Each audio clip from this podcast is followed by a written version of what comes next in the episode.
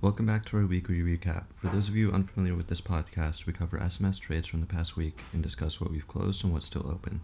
Stocks are highly risky. None of what we say or write should be perceived as advice. It's best to consult with a financial advisor before making any investment decision. For a full copy of our disclaimer, please refer to our website. With that, let's hop right into it. On Monday, we found entry on HUMA in the 1023 to 1028 range with a price target of 11 plus and an ion supports at 10 and 9.3. HUMA achieved our price target trading in the 12s where we took our profits and closed our position.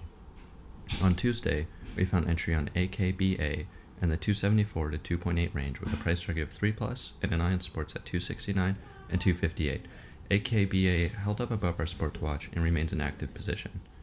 On Wednesday, we found entry on INMB in the 1343 to 1351 range with a price target of 14 plus and an ion supports at 1321 and 1286.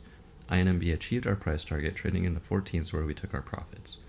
On Thursday, we found entry on PRVB in the 654 to 658 range with a price target of 7 plus and an ion support at 643.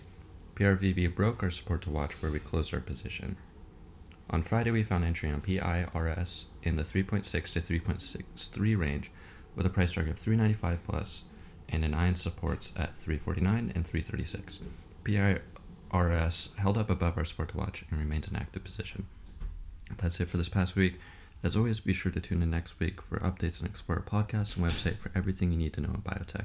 Good luck this week, and as always, let's get this bread.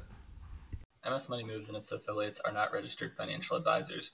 Our content should serve as educational material to help you conduct due diligence and research.